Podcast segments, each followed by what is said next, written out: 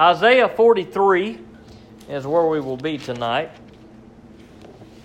Just two little verses, verses 18 and 19. And as you can see by our picture on the screen here, we are rolling into 2018 very quickly. We are just about there. It's hard to believe, but you know, it's something about the new year. There, there are certain uh, events and things that happen in our life that that kind of calls us to think about our life and what's happened in the past and uh, what's going to happen in the future. And if any of you watch Hallmark Christmas movies, they're kind of cheesy, but I say that. Me and Michelle's watched plenty of them this Christmas season.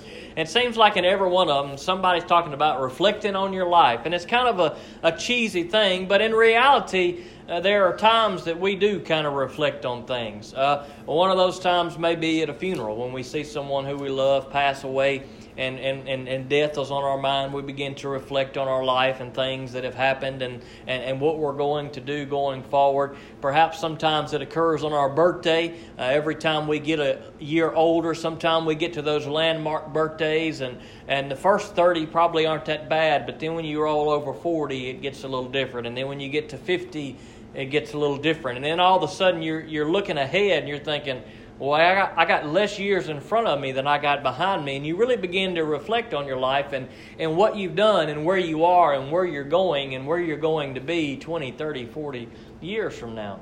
And New Year's is one of those times, I think, that, that kind of causes us to take a second and reflect. Uh, not that really anything is going to change from when we go to bed on uh, New Year's Eve on 2017 and when we wake up on uh, New Year's Day of 2018. Our life's just going to keep going like it did, but there's something about that calendar rolling over or that new year that's starting that causes us to think about uh, where we have been, but more importantly, where we are going. And it's important for us in some in some aspects to look at where we have been to look at where we came from, to look at what has gone on in our life, not just in the last year, but, but in, in the many years leading up to where we are now. It's important for us to reflect on those things to some extent, but it's also important for us not to get so caught up in the past that we don't move forward into the future. And sometimes we do that in, in, in many areas of our life. And that's what these verses are talking about in Isaiah 43. Isaiah is telling the people of Israel that they need to get ready to move forward to what, where God is going to send them and what God is going to call them to. We'll, we'll read through these couple verses and we'll talk about them. Isaiah 43, verse 18. Do not remember the past events. Pay no attention to things of old. Look, I'm about to do something new. Even now it is coming. Do you not see it? Indeed, I will make a way in the wilderness, rivers in the desert. Let's pray. Father God, we come to you now, and I thank you for these couple of verses we got tonight. And I pray that you would help us to see how you spoke to your, your, your people, the Israelites, back, in, back then, and help us to see how you're uh, speaking to us right now through these words, dear Lord, especially as we prepare for the new year, dear Lord, and many of our minds, whether the ones that are here or the ones that aren't here, dear Lord, you, you know this church family and their heart, dear Lord. And, and God, I, I thank you for this church, but God, there are many that aren't here that are going to be maybe thinking some of the things, same things that we're thinking and talking about tonight, dear Lord. So help us to look to the future. Look to you for the future, dear Lord. Look to you for guidance and, and learn from our past, dear Lord, but not get caught up in our past, God. And I just ask these things. In Jesus' name I pray it. Amen. You know, sometimes in life we make bad decisions, and that's true for everybody. It doesn't matter how old we are, how young we are. We have all made some bad decisions in our life, some decisions of which we may still be suffering the consequences. There are things in our past that we have done that we should not have done, sins that have been committed. Uh, there are lots of things that we can think of in our past that we probably wish that we had not done. And here in Isaiah, Isaiah is pointing the people of Israel toward the future. Because what's happening with the people of Israel is in their disobedience to the Lord, they are taken captive by the Babylonians and they are in captivity for 70 years. For 70 years, they have a rough time. They have gotten themselves into a mess because they have been disobedient to the Lord. They had had some bad leaders, some bad kings, uh, some bad people over them. Uh, their leaders were bad, the people themselves were bad. They were all doing wrong in the eyes of the Lord, and they had done all of these things in their past that were just sinful things. And you can go back and you can read uh, before this in the Old Testament, and you can just see, uh, even in the book of Exodus that we're covering on Sunday nights, you see all throughout, uh, what, or at least we're going to in the chapters to come, many uh, times that the Israelites were disobedient to the Lord. And it caused them much, much stress, much strife, and all these things that, that come along with being disobedient to the Lord. The Israelites experienced these things. And here Isaiah is giving the Israelites a word of encouragement to not dwell on the past. Don't, don't let the past bring you down. Don't dwell on your past mistakes and let it make you uh, where you just can't move anymore. Sometimes we do that as human beings. Sometimes we just can't get we can't get over, we can't get past, golly, I did that, I did this, and we just kind of we just kind of wallow around in our own self-pity and in our own fear and in our own anger and in our own shame, and it just kind of it just kind of stops us in our tracks. We're kind of like a deer in a headlight. We, we, we, we, we are faced with all these things that just are upon us in our past, and we're just kind of frozen. We're, we're not sure what to do, where to go. We think, well, I, can't, I can't go here, I can't do this. I, I, and all these things and thoughts begin to go through our mind, and sometimes we can dwell on our past mistakes and choices, and that hinders us from being where God wants us to be. Now, it may be that because of some sinful choices we've made, we're facing the consequences of that in our life.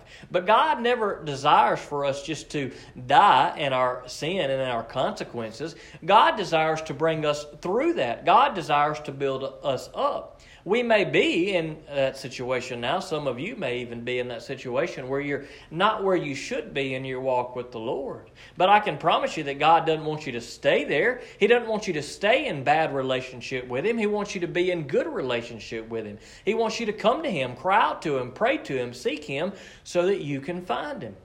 And so many times, our enemy, the devil, wants us to think about the past. He doesn't want us to look to the future because what did Jeremiah tell the people? He says, uh, speaking of the Lord, I know the plans I have for you plans for you to prosper, plans for you to do good. God's desire and plan for us as Christians is for our well being. It doesn't mean that we're all going to be millionaires and that we're all going to have everything we want. But when God talks about our well being, sure, I believe He provides for our physical needs, but also I believe it's talking about our spiritual well being. God wants us to be in good relationship with Him.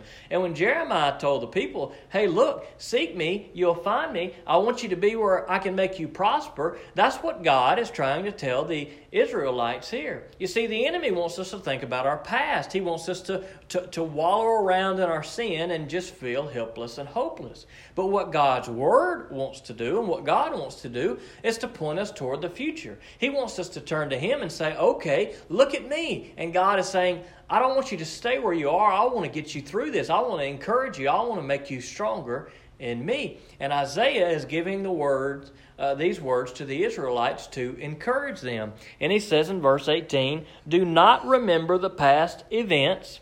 Pay no attention to things of old. Now, I know it says pay no attention to uh, things of old, uh, but, but in some degree, uh, we do need to pay attention to the things of old. But what I think Isaiah is saying there is don't dwell on those things. Don't get caught up in them. Sure, we need to learn from our past mistakes, but there's a difference between looking back and, and growing and being wise from your foolishness and, and dwelling and just being stuck in that situation.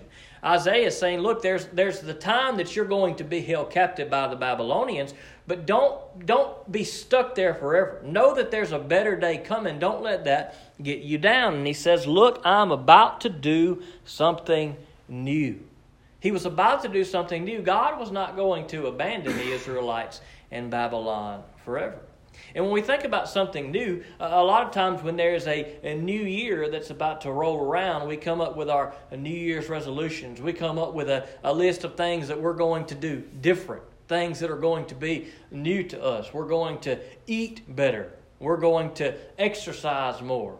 We're going to do this less or do that more. We come up with all of these things. We want to we want to uh, start a new lifestyle. We're going to start fresh. We're going to start new. And that's what Isaiah and God, through Isaiah, I should say, was telling the Israelites. Look, there's something better coming. There's something new coming. There was a time coming for the Israelites where they were going to be delivered out of captivity and they were going to be brought to their land. And God was telling them, look, don't get stuck in the past. Learn from the past, live in the present, looking forward to the future. And the same is true for us as Christians. Look, we can't change what we did in 2017 or 16 or 15. We can't change what we did uh, 20, 30 years ago. We can't change those things of the past, but we can try to do better in the future we can try to pray to the Lord and seek Him and say, okay, God, where are you leading me to as an individual in the future? God, where are you leading us to as a church in the future? God, what is your vision for us? How are we going to get there? God, how can you use me? How can I be part of the, uh, uh, of the solution as to all the things that are going wrong in the world and not be part of the problem and not be part uh, that is going to, to be sinful and disobedient? But God, how can I look to what's new and be made new through you and not get discouraged with what's in the past. And that's what Isaiah was telling the Israelites here, and that's what we as Christians need to learn from. We need to realize that God has a plan for all of our lives, whether individually or as a church, and we want to look to that future. We want to be seeking God to say, okay, God, where are you going to lead me in the future? And God, help me to hear clearly what you're calling me to. Help me to hear clearly how I can be used by you and not dwell on the past, but look forward to a glorious future that God has put before us. Let's pray. God, I come to you tonight and I thank you for these few words, and I pray that you would help us just to learn from them. God, we may be in, in our own captivity in a sense tonight. There may be some here that are just captive to sin or captive to their situation or maybe captive to some choices that they made, dear Lord. And I pray that you would just help them to know that God, you want to free them from that captivity, that you want to free them from the burden, from the shame, from the guilt. And God, through Jesus Christ, you can do that. Through what Jesus did on the cross, God, you offer us a way that we don't have to carry those things around. So I pray, God, that if there are any here, or maybe any in our church that are that are carrying around burdens of the past, dear Lord, that the Holy Spirit would just touch their heart God, that the Holy Spirit would, would just remind them, let them know, dear Lord, that Jesus took that burden when He died on the cross. So, God, help us to give our burdens and our worries and our, and our past sins and mistakes and choices to you, dear Lord, so that we can see clearly what you want us to do in the future. God, so that we can see clearly what you call us to, what you're calling us to, so that we can serve you to the best of our ability. And I ask these things in Jesus' name. Amen.